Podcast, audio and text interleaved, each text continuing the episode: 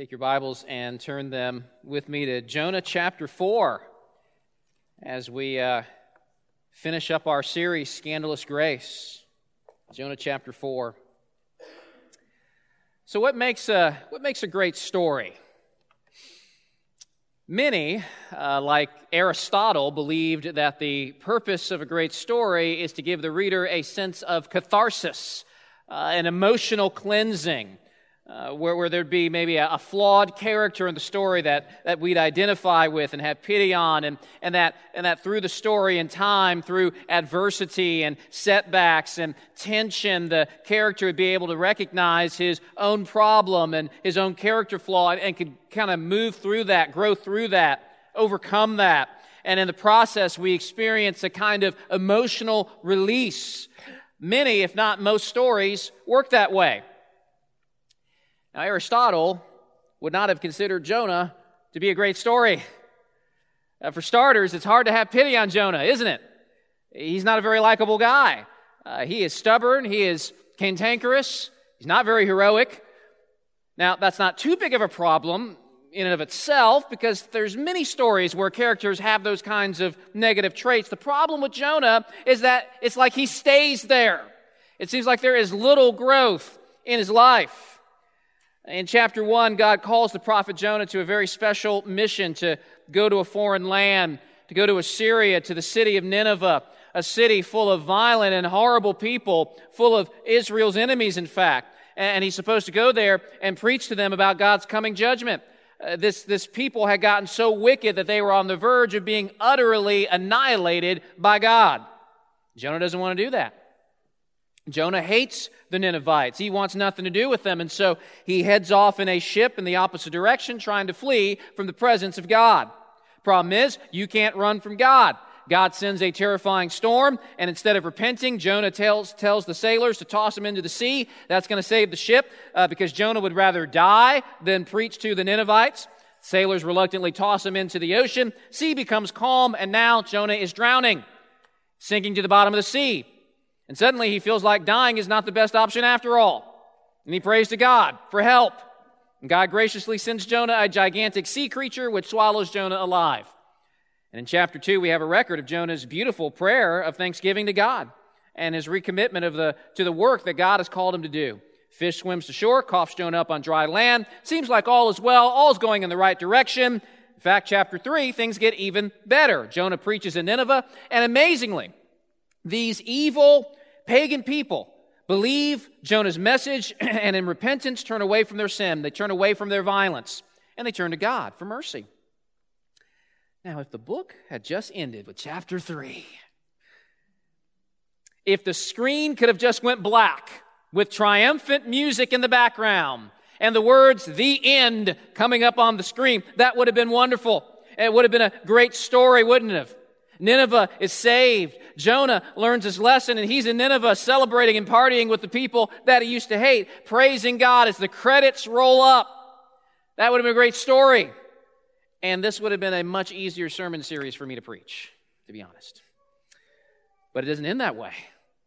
Because the book of Jonah is not fiction where we can craft the story however we want.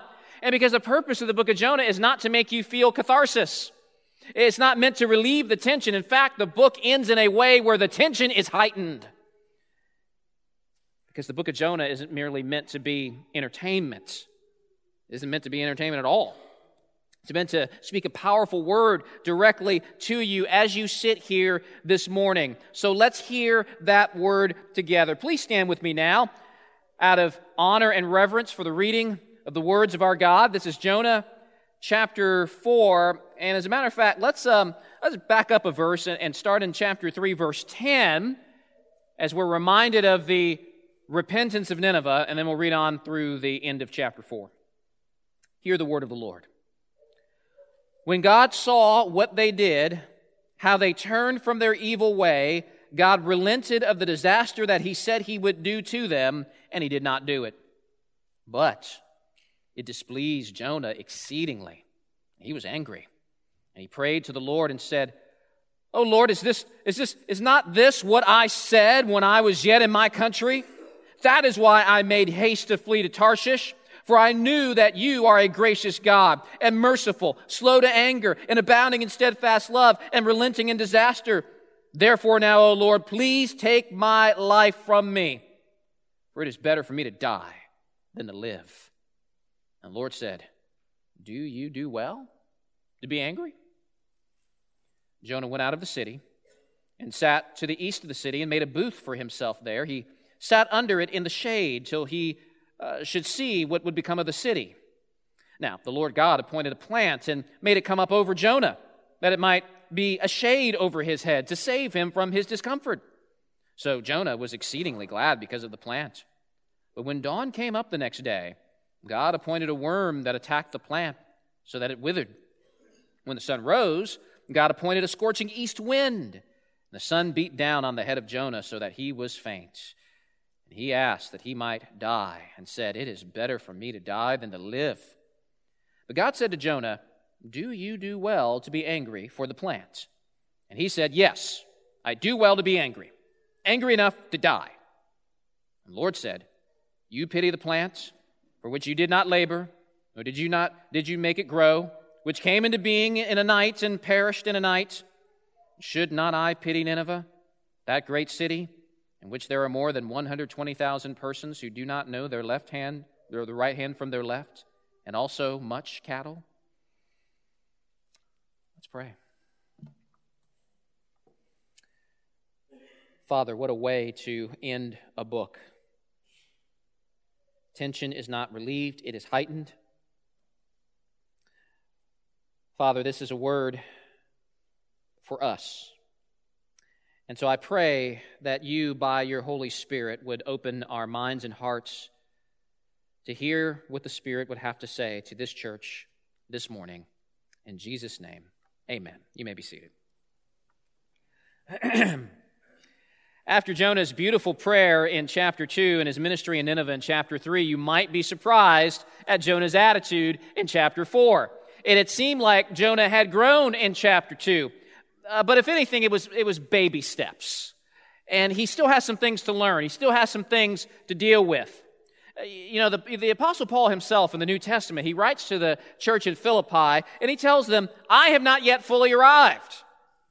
No believer on this side of heaven has, has arrived spiritually. On this side of heaven, there, there, there won't be this, this moment where you just have this lesson and you're done and you never sin anymore.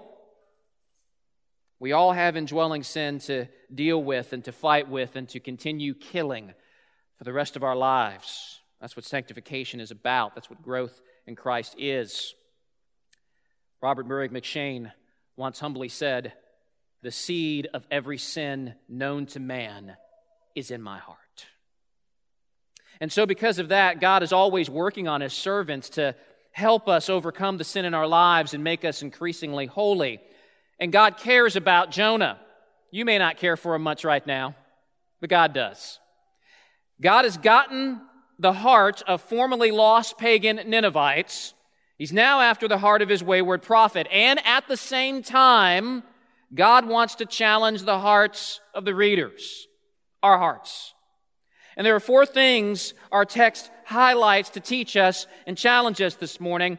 And the first thing I'd like us to consider is the exposing purpose of God's providence, the exposing purpose of God's providence.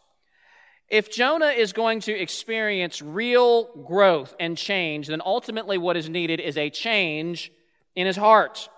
Often, uh, often when I'm counseling people, I will tell them that the heart is like the mission control center of a person. I didn't make that up, but many people have said that. Where the heart goes, so the person goes. As the heart goes, so the person goes. And so, Proverbs chapter 27, 19, as water reflects the face, so the heart reflects the person. Jesus says in Mark chapter 7 that the, that the evil that man does outwardly comes from what's happening in his heart inwardly. So if a person is behaving ugly, like Jonah, it's because his heart is ugly. And so for true change to happen, the first thing that needs to happen is that the ugliness of his heart, the sin that is in his heart, needs to be exposed. And one way that God exposes what's in our heart is through the circumstances that God providentially brings into our lives. Our, our response to those things reveals what's really in our hearts. God's sovereign providential control over everything is a major theme in Jonah. God's providence governs the weather. We've seen that, governs nature and animals. Jonah's mission to Nineveh is under the sovereign control and providence of God. Everything is under his control.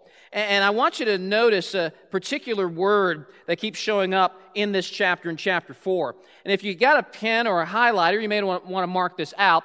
But look with me at verse 6. It says, Now the Lord God appointed a plant and made it come up over Jonah.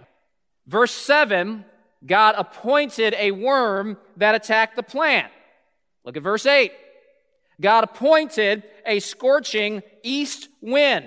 Now, that's the exact same word that we see at the beginning of this book in chapter 1. And the Lord appointed a great fish to swallow up Jonah. The things that are happening to Jonah here are not random. God is purposely governing the events that come about in Jonah's life.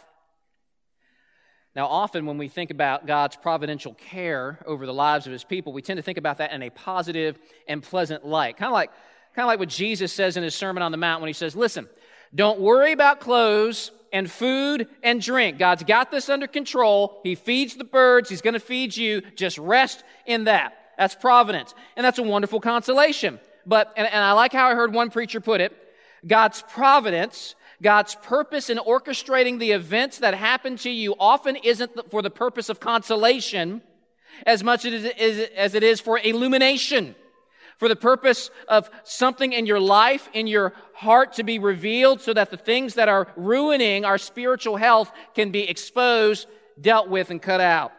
As the cardiologist stress test reveals physical heart problems, so the circumstances and stresses of life expose spiritual heart problems. And I think that's exactly right. And I remember Paul Tripp illustrating this once. And he took a bottle of water and he opened it up. He said, I'm going to do an illustration for you. Everybody watch. That was the illustration. And, and, and he asked the question, why did water come out of the bottle? And I don't know how you would answer that question. But my first instinct was to say, because you shook it. and I was wrong.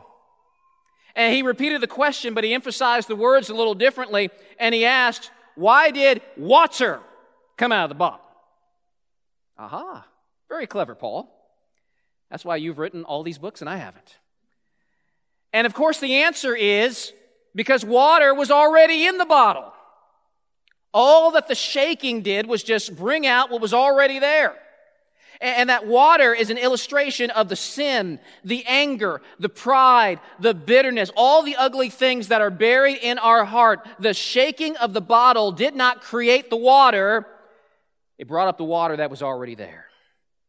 The situations and the circumstances and the people that God places in our lives, the trials of life that shake us up, those things, those things in and of themselves do not cause us to be angry or bitter or selfish or lustful or prideful. Instead, they are often God's appointed means to reveal the anger, the pride, the sin that is already there so that it might be confronted and dealt with. As Proverbs 17 says, the crucible is for silver and the furnace is for gold and the Lord test hearts. Because God's ultimate purpose, His ultimate goal, His end game for everything that He does in your life is not temporal comfort, but heart change and Christ conformity. And we know that for those who love God, all things work together for good, Romans 8. For those who are called according to His purpose.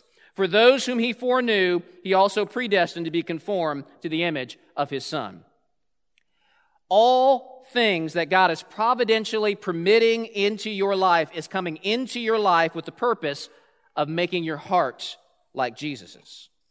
And this whole scene in Jonah 4 is God going after the heart of Jonah, by both the things he is saying to Jonah and through the circumstances that are happening in this chapter. And through this, Jonah's heart is being exposed.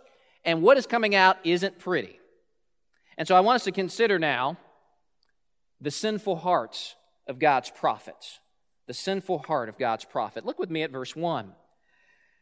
This is Jonah's response to the repentance of Nineveh and the mercy of God. It says, But it displeased Jonah exceedingly, and he was angry. Now, your English Bibles don't entirely capture the indignation that Jonah is feeling in that moment. The Hebrew says it was exceedingly evil to Jonah. He is, he is seeing the good thing that God is doing and he regards it as evil, as a disaster, as a calamity. Notice Jonah's response. It's not, Lord, I disobeyed and I was wrong. Please forgive me. Instead, verse 2, Jonah says, Oh Lord, is not this what I said when I was yet in my country? That is why I made haste to flee to Tarshish. Jonah is justifying his disobedience. Yes, Lord, I know you said go to Nineveh, but here's why I didn't do it. Very often when we sin, our first instinct is not to own up to it. It's to get defensive. It's not, it's to not, it's not to see sin as bad as it really is. We want to excuse it. We want to soften it up. It's a form of self-righteousness and we do it all the time. Yeah, maybe I blew up in anger. I know God says don't do that, but my wife is so disrespectful I couldn't take it anymore. Yeah, I, am I'm, I'm bitter at people in my church, and I know God says I'm supposed to love the church and be kind and tenderhearted, but they did this thing or they didn't do this thing, and so that's why I remain in this attitude. It's self justification. We, we make an excuse for why we disobeyed, but instead of making excuses for why we got mad or bitter or lustful or whatever, and instead of blaming other people or situations or circumstances, we need to instead ask the question why did water come out of the bottle? What's going on in my heart that needs to be dealt with? Jonah is trying to cast the blame on God.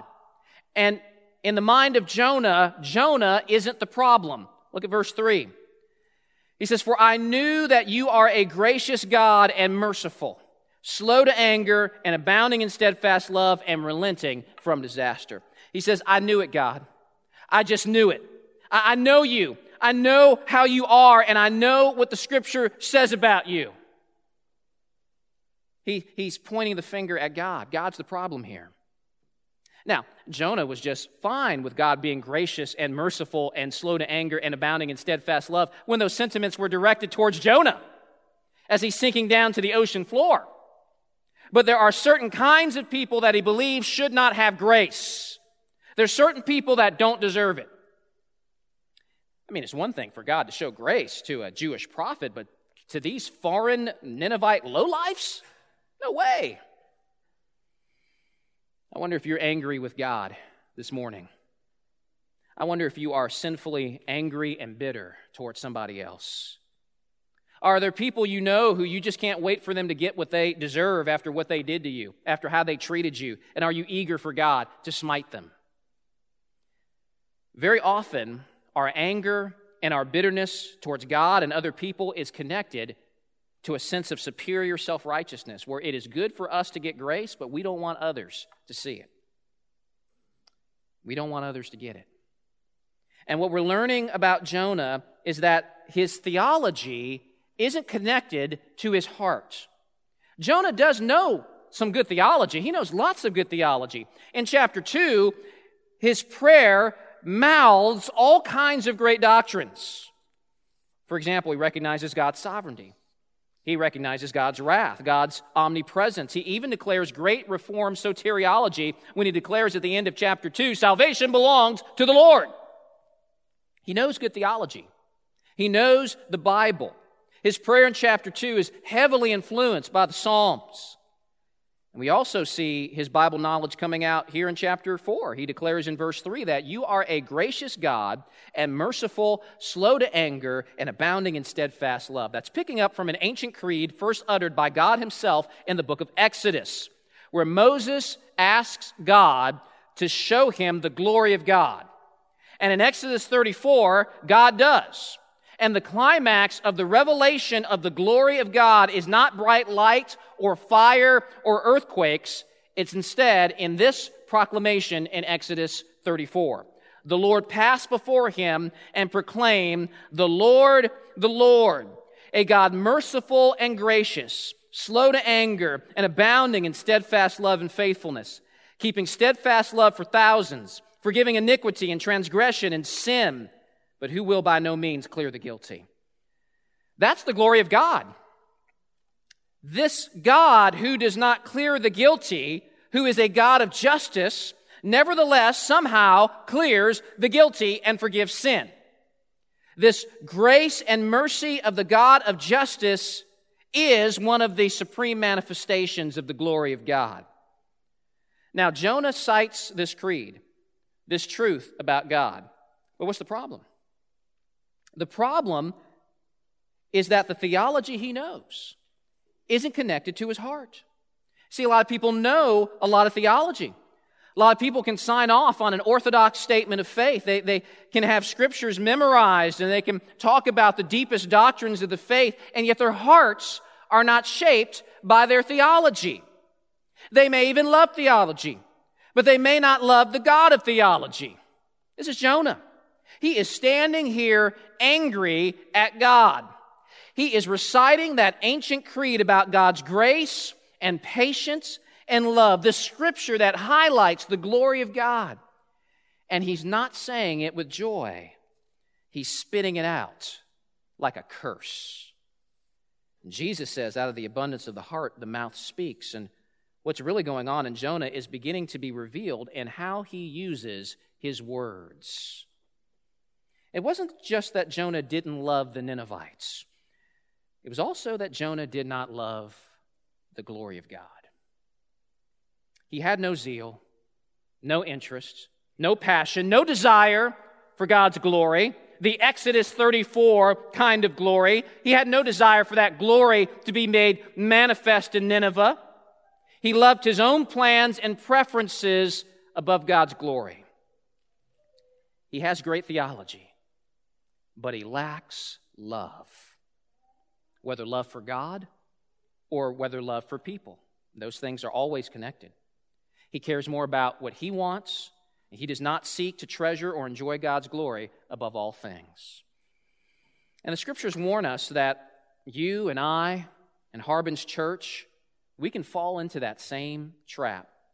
The Apostle John, writing to the church in Ephesus, a church that has tremendous theology and doctrinal soundness, he writes to them a message directly from the Lord Jesus himself and Jesus says to this church in Revelation chapter 2, I know your works, your toil, and your patient endurance, and how you cannot bear with those who are evil, but have tested those who call themselves apostles and are not, and found them to be false. You see, they had good doctrine. They were able to examine these false teachers and judge them in light of Scripture. Jesus says, I know you are enduring patiently and bearing up for my name's sake, and you've not grown weary, but I have this against you that you have abandoned the love you had at first. Remember, therefore, from where you have fallen. Repent and do the works you did at first. If not, I will come to you and remove your lampstand from its place unless you repent. It is not enough to have good theology and to get on social media and call out and expose false teachers as people who are from our theological tribe often love to do Folks, our church has great potential to be an Ephesus kind of church. Harbin's is known for its great teaching and for sound doctrine and good theology. And we are the kind of church that must be on guard against the temptation to hide behind that and ignore our calling to love just because we have correct theology on paper. And by the way, theology is never meant to be divorced from practice. And we can sit around and we can make fun of brothers and sisters at churches whom we deem to have weak theology, but maybe are strong in social ministries and feeding the poor or building orphanages or whatever. We can chide them for neglecting sound theology and good doctrine as they serve people. And yet we ourselves all the while can be weak in the areas of showing love, and generosity, and compassion, and grace, and hospitality, and serving and welcoming other believers and unbelievers. Let me ask you this what would you rather have? Good theology and no love in your heart, or love in your heart with bad theology? Friends, if you think there's an option there, you've already blown the question. There is no option. Both are wrong. Both require repentance before God, but I fear that sometimes people in our theological tribe are secretly content with lovelessness as long as their theology on paper is spot on. But make no mistake, if we go the way of Ephesus and remain there, Jesus will not put up with that. He will shut Harbins down. He will remove our lampstand, and our statement of faith will not help us. And so, in Jonah's anger, a cold, loveless heart is exposed, which is an apt picture of the final results of one who will persistently put self at the center and not God and others. The end result is anger, joylessness, disappointment, and no lasting satisfaction. We were made to live off of God and His glory. And when He is not in the center, we will end up resenting God and others. Now, the self absorption in Jonah's life is exposed all the more when we get to the instructive parable of God's plant. The instructive parable of God's plant. Look at verse 5. Jonah went out of the city and sat to the east of the city and made a booth for himself there. He sat under it in the shade till he should see what would become of the city. All right, so Jonah is so eager to see God's judgment come down upon the city that he constructs a kind of a box seat for himself to watch the entertainments. He's thinking that maybe God's going to do something like what he did in Genesis when he rained down fire from heaven and consumed Sodom and Gomorrah.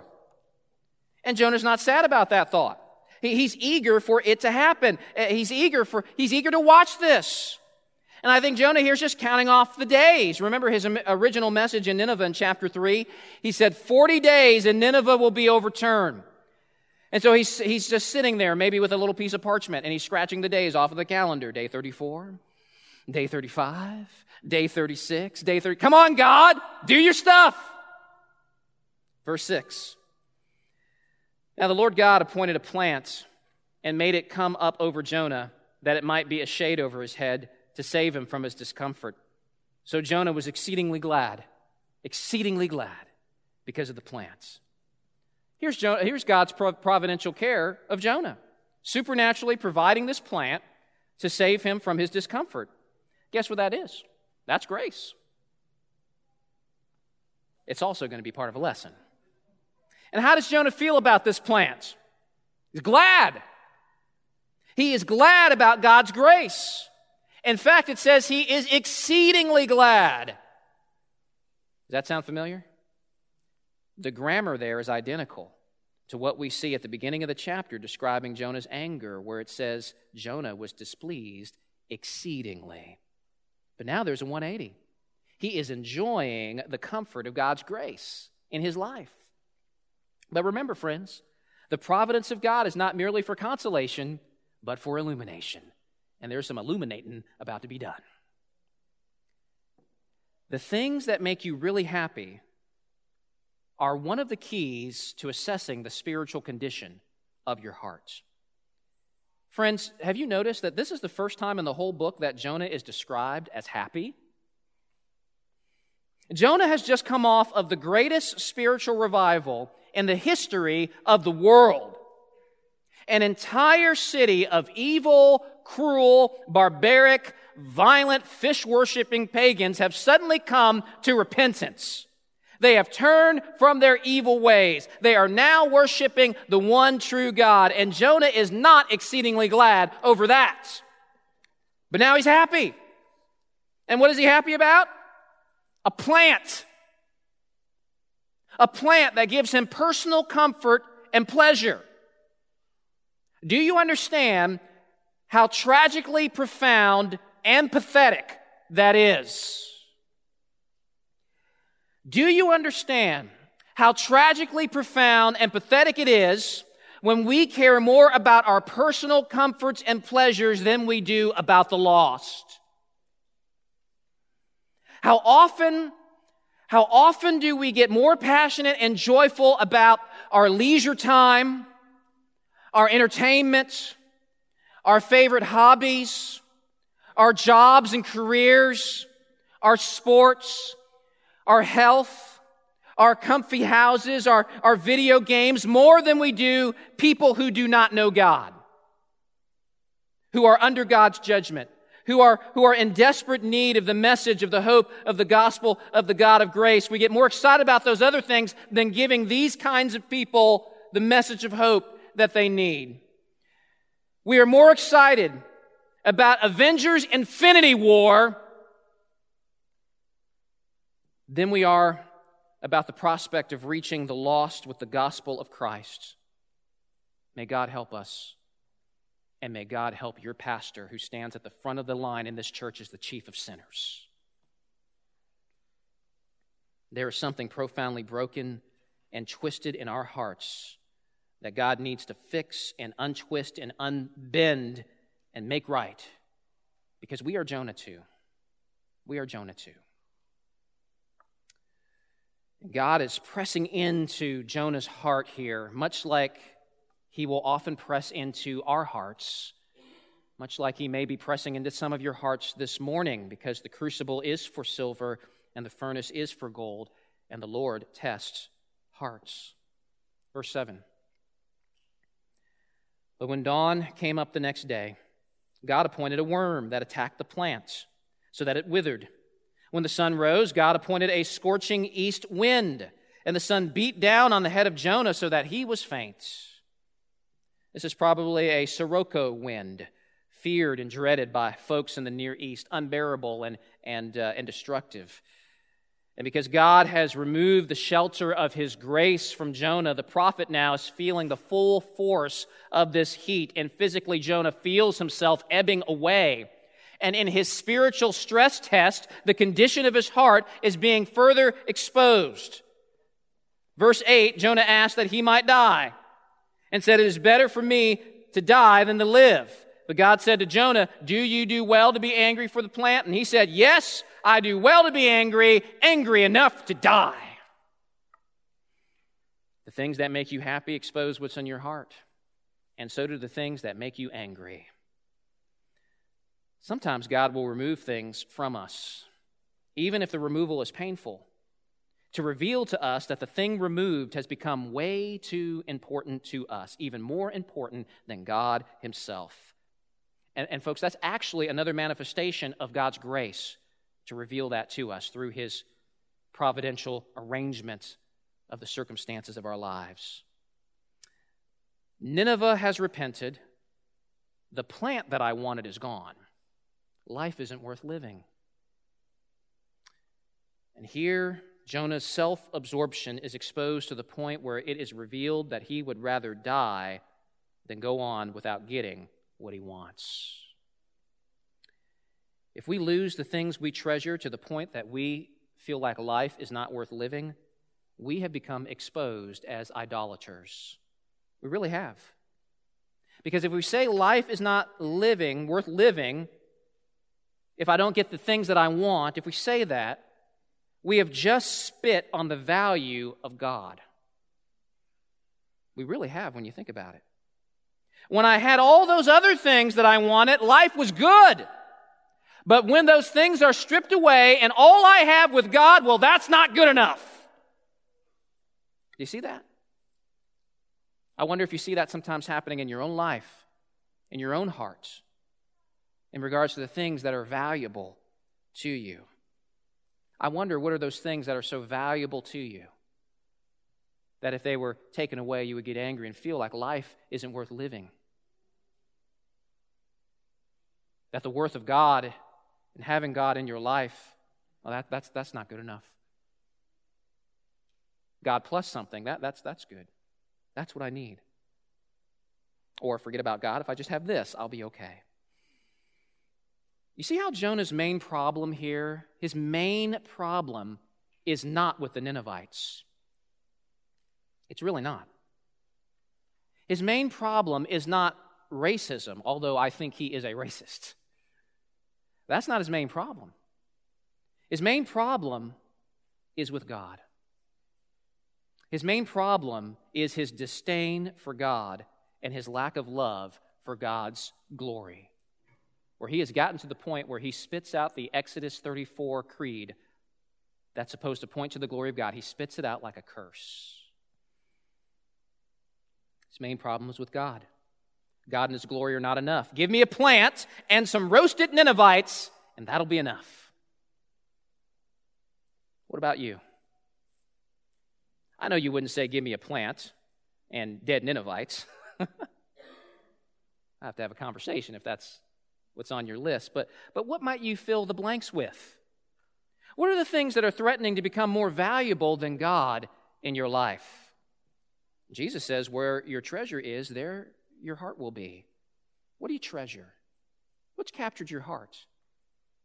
And sometimes even good things, things that are essentially good, can become a bad thing when they become the ultimate thing and displace God from the center.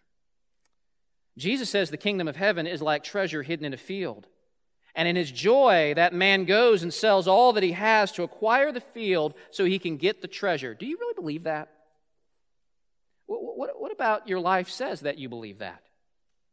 Or, or what about your life contradicts that little parable? God here is laying bare the heart of Jonah. But the pathway to change is not simply knowing what is wrong with our hearts, but better knowing and appreciating God's heart and knowing what is in God's heart, which leads to my final point, which is the immeasurable compassion of God's heart. Guys, the Lord has been utterly brilliant in his dealings with Jonah. From the plant to the worm, to the withering of the plant, to Jonah's discomfort, to the question, Are you angry about the plant? Bringing Jonah to admit that he actually is. God is really setting Jonah up brilliantly here, setting him up for the punchline, which brings us to God's final question. It's the coup de grace, it's the checkmate move, it's the whole point. Verse 10 And the Lord said, You pity the plant for which you did not labor, nor did you make it grow, which came into being in a night and perished in a night. And should not I pity Nineveh, that great city, in which there are more than 120,000 persons who do not know their right hand from their left, and also much cattle? Jonah has become so pathetically self absorbed, it is stunning. He doesn't care about the animals, creatures that can suffer and feel pain. And he doesn't care about God's highest order in creation, human beings, the only creatures in the cosmos that bear and reflect the beautiful image of God. Instead, Jonah pities the plants. And let's be honest, the only reason he cares for the plant is because of what the plant did for him personally, the comfort and pleasure it provided him.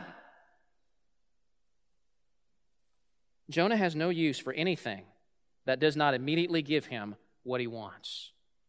And that self centeredness has caused him to dehumanize everyone else around him. That's what sinful self absorption and self centeredness does it dehumanizes other people in your life. He almost lets those sailors in chapter 1 be destroyed. You know, he could have easily repented on the spot in the boat, but he let them go through this futile exercise of, of trying to sa- sa- save the ship. And we see in chapter 3 that he couldn't care less about thousands of men, women, and children in Nineveh. All he cares about is himself. And I, hope that's becoming obvious to you by now. Jonah's whole life is about self. He's forgotten his identity. He's forgotten his calling. He's forgotten his very reason for existing. Jonah and his fellow Israelites, the Jews, they were chosen by God by grace. In fact, Abraham, the father of the Jewish nation, he was saved by grace out of a pagan, idol worshiping family. And when the children of Israel were slaves in Egypt later on, they themselves had abandoned God and had begun to worship idols. And the book of Exodus tells us that nevertheless, the Lord comes by grace. He saves them. He saves Israel from bondage. And he brings them out of slavery. And he establishes the people in Palestine and he places them geographically right at the crossroads of the nations, surrounded by all of these pagan peoples. That's not a coincidence.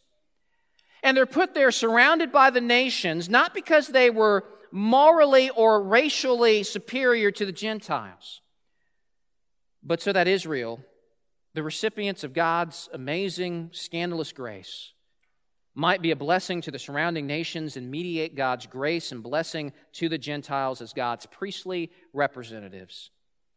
God put it this way to Israel right after he rescued them from Egypt, uh, right after he rescued them out of slavery. He says this to them in Exodus chapter 19 You yourselves, Israel, have seen what I did to the Egyptians and how I bore you on eagle's wings and brought you to yourself. You shall be my treasured possession among all peoples, and you shall be to me a kingdom of priests and a holy nation.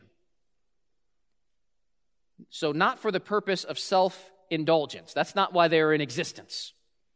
They were blessed in order to be a blessing.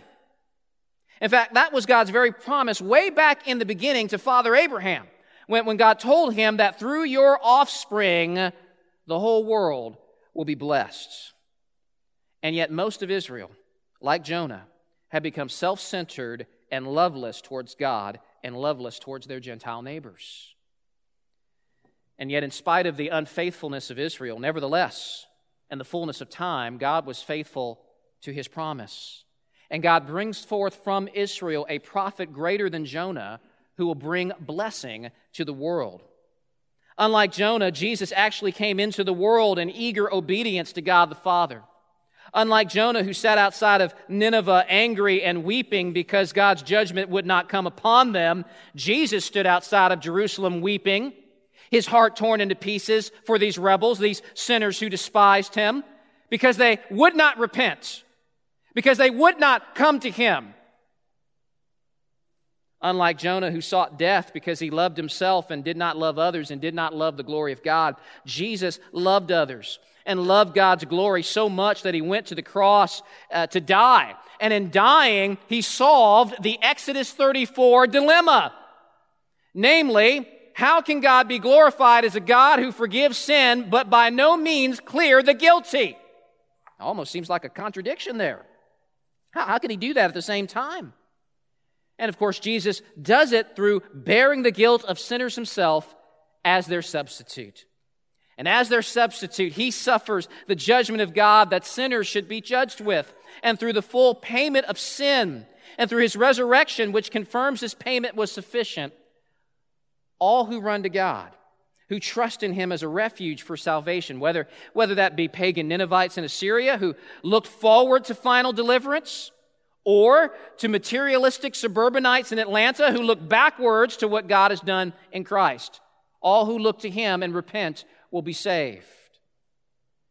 But Jonah wants no part of that grand and glorious plan. Jonah wants to be blessed, but he does not want to be a blessing to others. Jonah forgot that he was saved by scandalous grace and he does not want to be an agent of that grace to others. And his self absorption causes him to shrink his life down to, as Paul Tripp puts it, a claustrophobic little kingdom of one. And what a miserable and lonely little kingdom it is when it is all about you. That's what self centeredness does.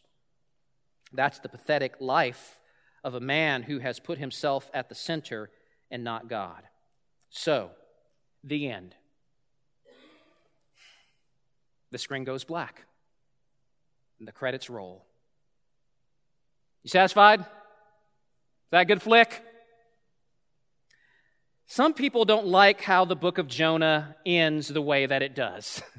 It is not wrapped up in a neat, tidy little bow. It doesn't provide catharsis. It doesn't relieve the tension. It heightens it. It even ends with an unanswered question. And we wonder, well, what happened next? Well, where, where's Jonah 2? I don't see that book in there. Did, did he repent? Did he answer God's question? Why didn't the author finish the story? The reason why the author doesn't finish the story or answer the question is because he's not interested in how Jonah answered the question. The point of the book, friends, is how do you answer the question? How do you respond?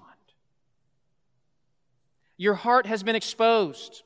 Your self absorption revealed. Your lack of love for God and your lack of love for others has been confronted. And now, what will you do? You see, brothers and sisters, God did not save you, He did not bless you so you could be self indulgent and self focused. He saved you to be a blessing. And so the Apostle Peter writes, You are a chosen race. Okay, this is New Testament here. He's not, this is not Old Testament Israel. He's writing this to the church, to you. You are a chosen race, a royal priesthood a holy nation, a people for his own possession. Why? So you can just sit around and enjoy and absorb the, the graces of God? No, that you may proclaim the excellencies of him who called you out of darkness into his marvelous light. Once you were not a people, but now you are God's people. Once you had not received mercy, but now you have received mercy. The implication there is so, what are you going to do with it? Friends, you and I are no more deserving of God's grace than anyone else. We were in darkness, this scripture says. Indeed, Bible says elsewhere that we actually were darkness. The seed of every sin known to man is in your heart. We don't deserve grace. We deserve judgment along with the rest of the world. But this scripture here says that God called you out of that darkness for a purpose. He has made you a part of God's people and has given you mercy so that you can be an agent of God's grace and mercy to others. You see, Old Testament Israel is no longer the vehicle by which the blessings of God are mediated to the nations. It's now you. You are God's people. You, church, are the kingdom of priests. Jonah is dead and gone. The baton has been passed to you that you may proclaim the excellencies of God. Should not God pity Atlanta, that great city? Should not God pity Tokyo and Cairo and Mexico City and Baghdad and Moscow? Should God not pity your lost friends, the neighbors on your street, your classmates? Should not you? Let's pray.